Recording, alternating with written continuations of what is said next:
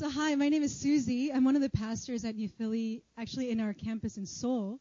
And I rarely get a chance to make a prison break and like just come down here uh, to worship with you guys. It's been a while since I've been here on a Sunday, so I'm really, really happy to be here. It's so awesome to see so many new faces. You guys are probably not new, but I'm new, and I haven't met you since last time. But I'm really, really excited to be here. Um, mm, mm. Um, so today I have a word for you uh, from 2 Timothy chapter 4. And as we turn there, you know, in our devices or um, in our phone, uh, in our phones or our Bibles, um, I want to give a disclaimer. Like, so today's message, I'm preaching it to myself as much as I'm preaching it to y'all. Uh, this is something that I personally needed to hear. Oh, thank you. Thank you, thank you. I sound kind of hoarse after singing my lungs out. Um, yes, so it's something that I personally needed to hear, something that I personally needed to be reminded of. And so, just as much as I'm preaching it to you, I'm also preaching it to myself. And so today's text, it comes from 2 Timothy chapter 4, and we're going to be going through verses 1 through 8. And I have some nifty slides for you guys today. If it works, that would be great. Does it? Yes, yes. My phone is not, anyway, not cooperating. I'm going to have to keep looking back and forth. Okay. Um, let's read through this together. In the presence of God and of Christ Jesus, who will judge the living and the dead, and in view of his appearing and his kingdom, I give you this charge. Preach the word. Be prepared in season and out of season. Correct, rebuke, and encourage with great patience and careful instruction.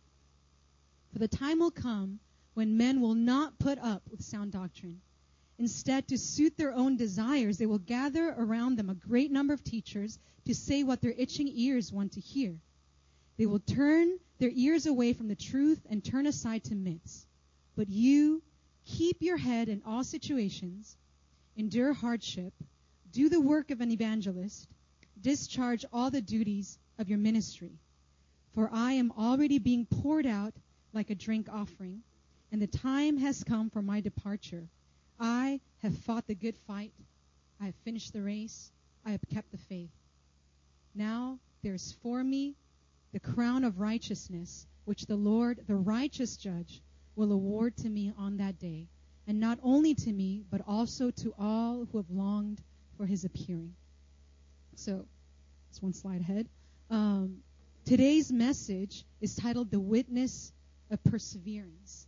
The Witness of Perseverance. This was a message that I felt God highlighting to me, especially in our day and age when it is very easy to trumpet the immediate, the flashy, the overnight success kind of stories that we love to hear. The more dramatic, the better. Like, have you seen like those before and after workout kind of like pictures? You're like, before I was like this, and then after I was like, whoa, and you just see it in a quick snippet, and you are just so impressed. But what you didn't get to watch is like the nine months of grueling training that goes in between the times when they had to say no to eating fried chicken late at night, like the times where they had to, you know, let go of sugar in their coffee. All that goes unsaid. You never get to see that part. You just want the before and the after. And that's kind of like what our generation loves to see over and over again. It's like quick, easy success. Those are the stories that we tend to like put on a pedestal and we tend to look at that and see that as a norm. And in some ways we apply that also to our Christian walk as well. We're like, that's what my life should look like. Like, I used to be a wreck, and now I'm forever a victor, forever a champion, and nothing will ever shake me, and I will never go through trouble, and I'll never be discouraged, and I will never doubt or second guess myself, and I will never feel like I don't know what's going on. Like, I feel like that's probably what Christian life should look like, and that is not what the Bible actually talks about. The Christian life, according to the Bible, is a lot more, maybe less flashy, but at the same time, it's a very different kind of victory, a very different kind of witness and perseverance that we're called to live out as Christians. So today's message is titled The Witness of Perseverance. And before we dive in, let's just quickly take a moment just to pray. Father, I pray, God, that it would be your word that speaks to us today. may not be the words from my mouth, may not be the fruit of just my preparation, may be the living, active word of God, piercing through our hearts, transforming us from the inside out, washing us clean. I thank you, God, that there is inherent power in your word, and that is what we're banking on today. We're not banking on a slick presentation. We're not banking on a good speaker. We're banking on the word of God speaking into our lives. And so we're grateful for that, that you promise that your word will bear fruit in our lives, and that is the role that your Holy Spirit and your written word plays in our lives. We're grateful for that, and we pray all these things in Jesus' name. Amen.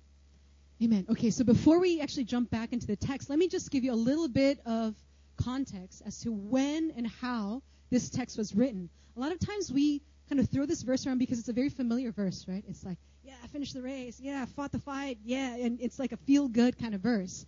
But rarely do we think about where it was written. It was written from prison. It was written from prison. Not the first time that Apostle Paul was in prison, but the second time. And that is without counting all the shipwrecks and all the times got, he got almost killed and he was persecuted and he was homeless and he went hungry. All that aside, this is actually written from prison. This is a second imprisonment.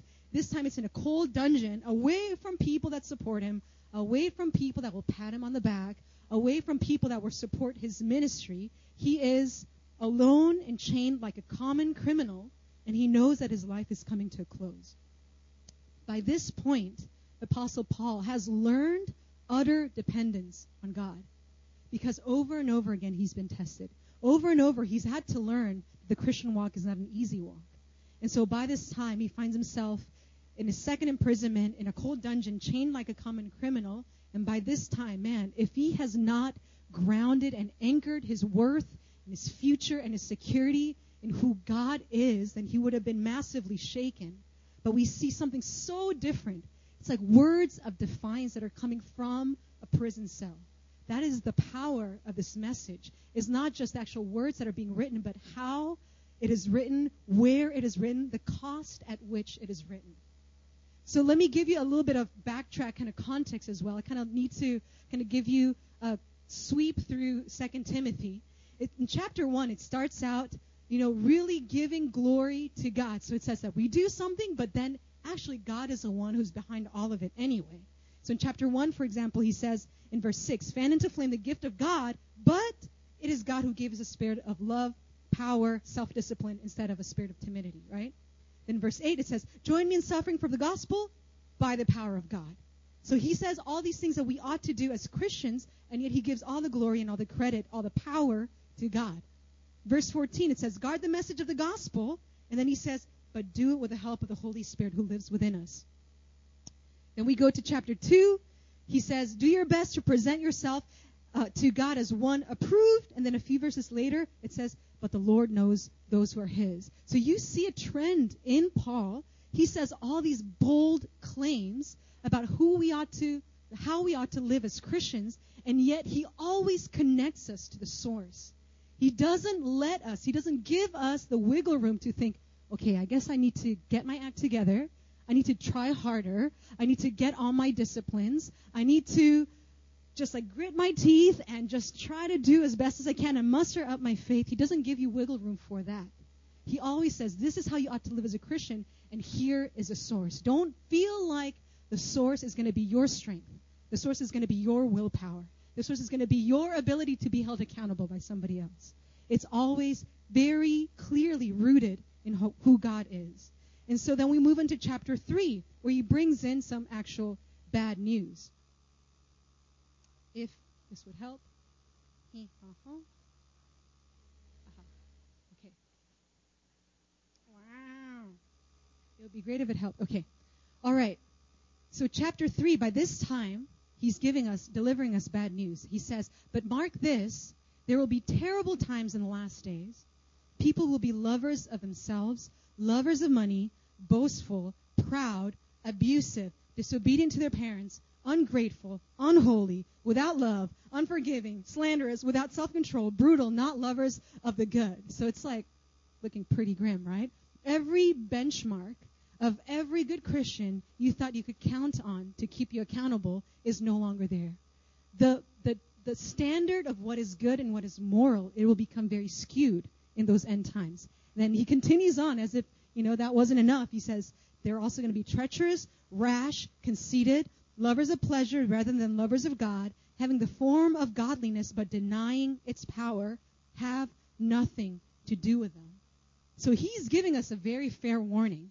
He is saying all your points of reference. So you know you always have that friend who's like super holy, and you're like, you know, the friend who's super holy, and you're like, as long as I'm doing as well as they are, then I'm in pretty good shape, right?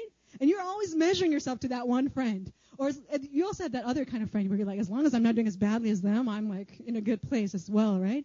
So we have these points of reference that we tend to uphold just as much as we would uphold the Word of God.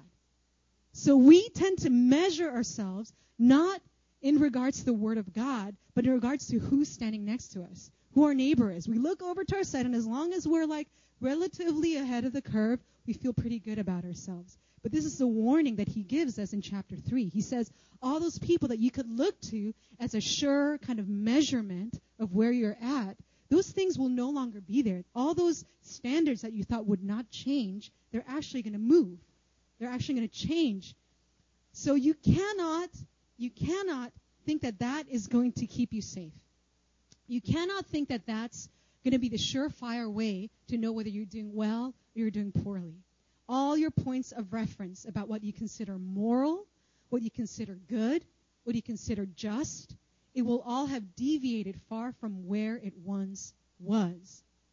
So example, you guys live in the beach, right? So example, if you guys, not right now because it's winter, but in the summer, imagine you guys went out for a swim and you went really far out. And you look back to the shore and you're like, okay, that red umbrella is what, where my stuff is and where my friends are. And as long as I can see that red umbrella, I'm probably still around the same vicinity, right? And then you play and you, you know, swim around, and then 30 minutes later you realize that the umbrella was like all the way over there.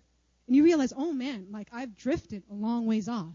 Imagine just to like mess with your mind, a friend actually had taken that umbrella and put it elsewhere, right? right? I don't know why they would do that, what kind of friends that would be. You guys need to look for new friends if that happens to you ever. But the point is, the point of reference that you thought would be there to guide you where you're at, that is going to move. So even though you look back and you see, oh, okay, I've only drifted 10 meters away, I only drifted like so far away, that is not going to be reliable anymore because that point of reference is also going to move. So in light of that, in light of that you know, it's like pretty bad news, right? Like you think things are going to be stable. Actually, they're only going to get worse according to the Bible. Then he moves on to say, You, however, know all about my teaching, my way of life, my purpose, faith, patience, love, endurance, persecutions, sufferings. And he goes on and on and on. So Paul says, Look, all the standards, all the points of reference that you thought would not change, they're actually going to become wickeder and wickeder. I don't even know if that's a word. Is that a word? Wickeder? More wicked? More wicked, right? More wicked, yes. Wickeder and wickeder. Um, yes, so those things are actually going to shift, but you have seen a life that has been lived out differently. So you don't have that luxury of looking around you and feeling, oh, pretty good about yourself.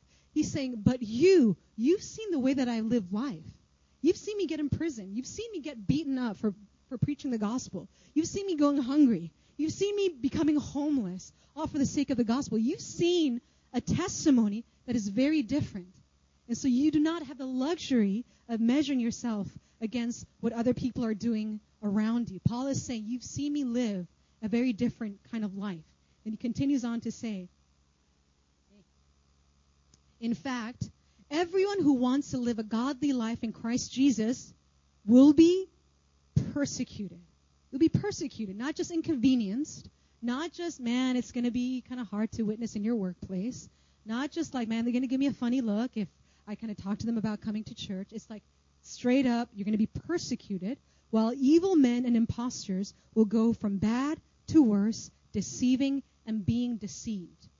So things will get harder for you and on top of that, the standards will also get worse around you. This is really hard for us to imagine because it'll offend our sense of justice. It'll offend our sense of justice in a very profound way. So think with me. Imagine you have a sibling growing up. Who here has siblings? All right, the vast majority. I have two siblings. I have a younger brother and an older brother as well. And so growing up, we would always want to make sure that things are fair for all three of us. So imagine someone got a piece of candy, like there better be a piece of candy for me as well. Right? Like that sense of justice is like, how come he gets a piece of candy if I don't? Right?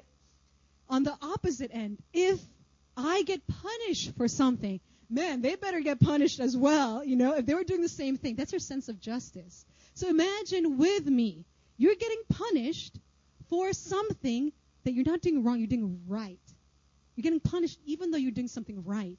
And somebody who's actually doing something wrong right next to you is being celebrated, is getting a promotion, is, you know, gaining popularity, is being exalted and trumpeted by people around you. What would you feel, right? It's not just that they're not getting punished like you are. It's like, I don't deserve punishment and I'm getting punished. And someone who does deserve punishment actually is getting celebrated, is getting praised, is, is receiving accolades. That is really, really, you know, gonna, gonna offend us because we have an inherent sense of justice. Like, this is not fair. And right, it is not fair. So now we're gonna take that hypothetical situation into something a little bit more serious. Imagine you break the law in a minor way, right? You speed a little bit, okay? Imagine you're speeding down the highway and um, you see somebody speeding more than you, right? But you are the one who gets pulled over. And you're like, but officer, like, did you see that guy? I was going 15 over, but they're going like 25 over, right? Everything in you is going to be like, man, that's so unfair. Didn't you see what they just did? And the officer just lets them go, and then you get fined or, or you get you know your license revoked or something like that. Don't do that, by the way. That's not a good example. I'm saying what not to do. But again, that is also going to play on like on our hearts, on our minds, that's to really register to us as like, man, that's so unfair. That is so unfair. That is not just. And that is exactly the point that Paul is trying to make. While people doing evil around you are seemingly going scot free, everything in you that is getting punished will want justice everything in you will protest that is foul play, that is not fair, that is not right. Who gets to decide? Everything in you is going to protest. And then Paul continues on to say, but as for you.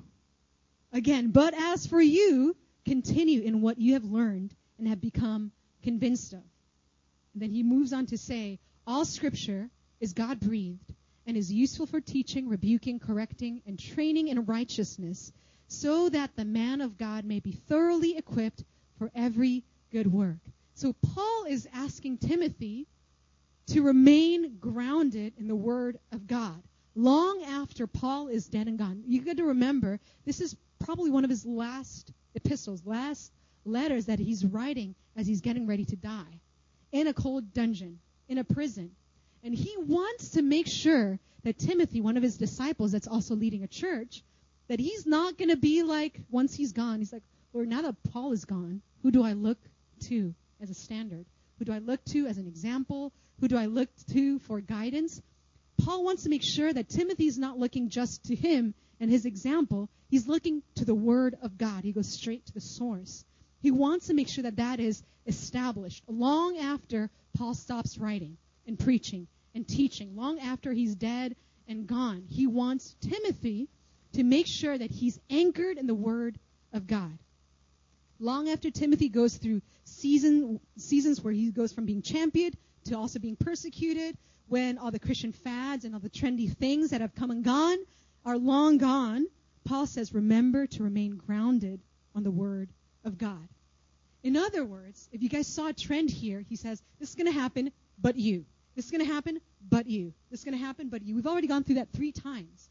And so his point isn't isn't just look things are going to be really bad, so prepare yourself. He's saying, look, things are around you are going to go from bad to worse, but as for you, stick to the gospel. Stick to the truth, even if it doesn't get you more Instagram likes, more followers, more invitations. It doesn't matter. Stick to the truth even when they begin to hate you and they persecute you and they come to burn down your church. But as for you, he keeps saying that over and over and over again. He says, but as for you. And now here we come to our text. Okay, that was all just build up to the text that we're actually going to read about, like we already read about today. This is the reason why. This is the reason why. In the presence of God and Christ Jesus. He's saying it doesn't matter who's looking at you. It doesn't matter who's keeping track of what you're doing. It doesn't matter who's measuring how many good works you do. The only person whose opinion matters is God. He wants to make sure that he's not swayed back and forth by what people around him say. In the presence of God and Christ Jesus, who will judge the living and the dead. Translation, it is God who's taking note, and his opinion is the only one that matters, period. That needs to be set in your heart before even things get hard. You need to have resolved in your heart to not care about what people say about you, not care about how hard things get. It's going to be hard doesn't mean bypass your emotions, doesn't mean like paint as if everything was okay. All it means is you better know the only source of approval that you need is God and God Himself. Doesn't matter what your mama says, what your pastor says, what your friend says, what Instagram says, what, I don't know, CNN says. It doesn't matter how many people pat you in the back or talk about what a swell person you are. It doesn't matter. It is God who will be the judge of a life well lived, and it is God whose opinion matters.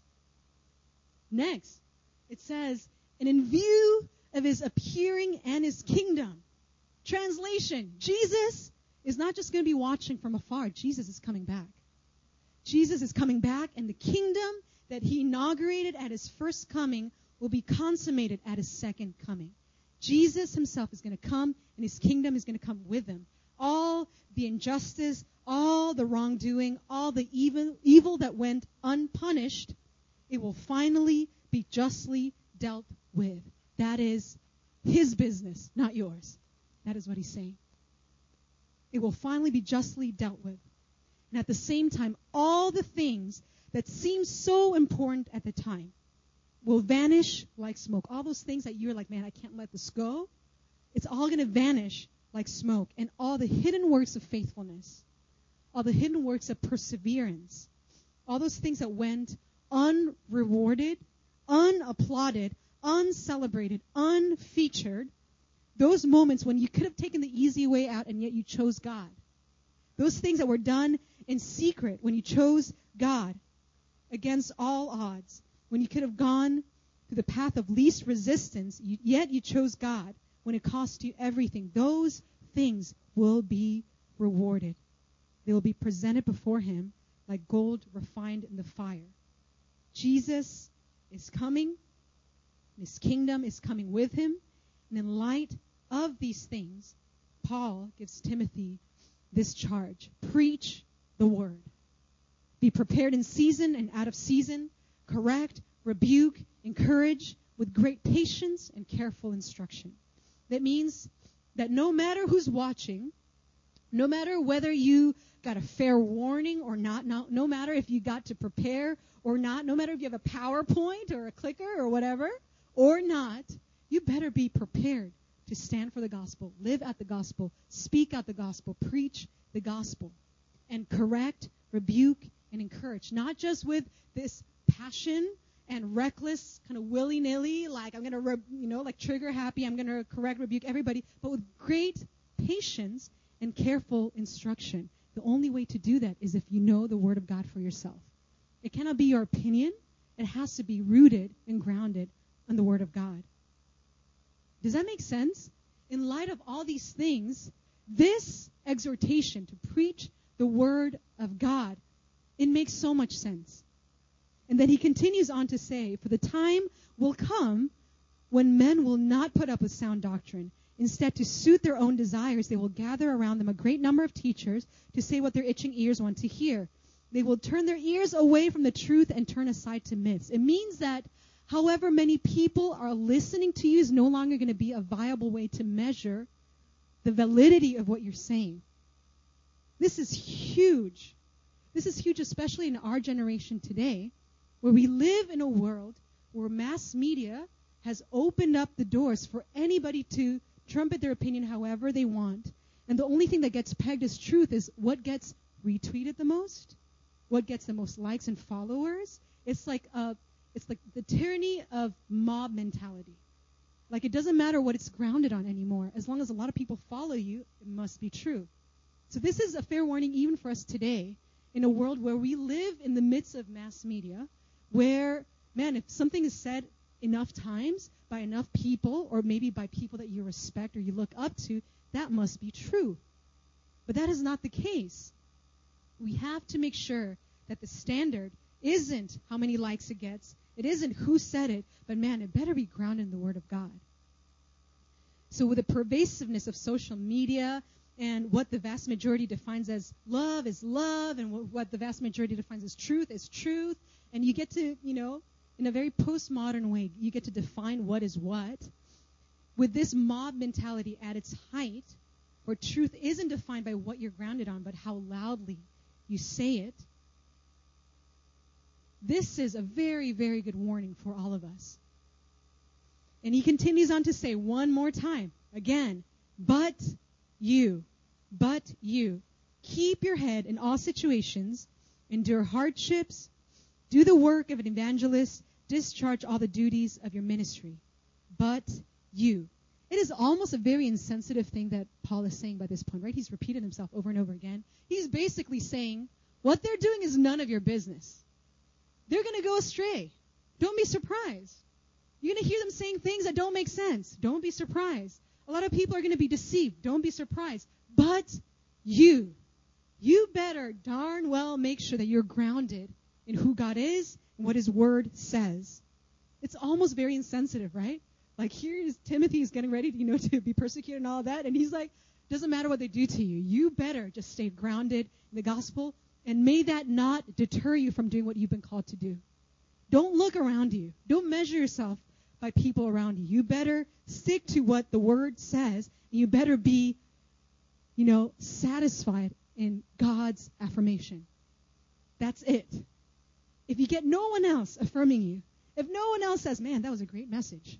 Man, like, man, like you seem to know the word really well. If nobody ever pays him a compliment, even then, you need to know that God's affirmation of you is more than you need. And that should be enough. Paul is saying people will turn, people will walk away, they will choose to selectively hear what they want to hear. They will choose to surround themselves with half truths that make their guilt fade away temporarily. They will not want to hear the truth. They will not want their interests challenged. They will not want to hear what God says unless it conveniently lines up to what they already believe in. But you. But you. And then he continues on to say, For I am already being poured out like a drink offering. The time has come for my departure. I have fought the good fight. I have finished the race. I have kept the faith. Now there is in store for me the crown of righteousness which the Lord, the righteous judge, will award to me on that day. And not only to me, but also to all who have longed for his appearing. He's saying that there is a reward, even if you don't see it, even if you can't touch it right now.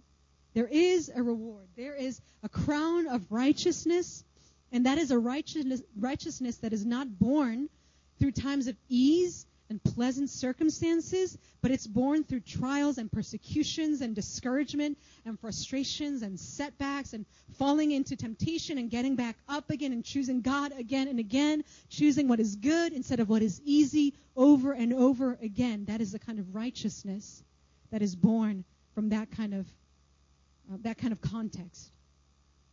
And he says, it's not just for me that this crown of righteousness is ready for. It is also in store for all who have longed for his appearing.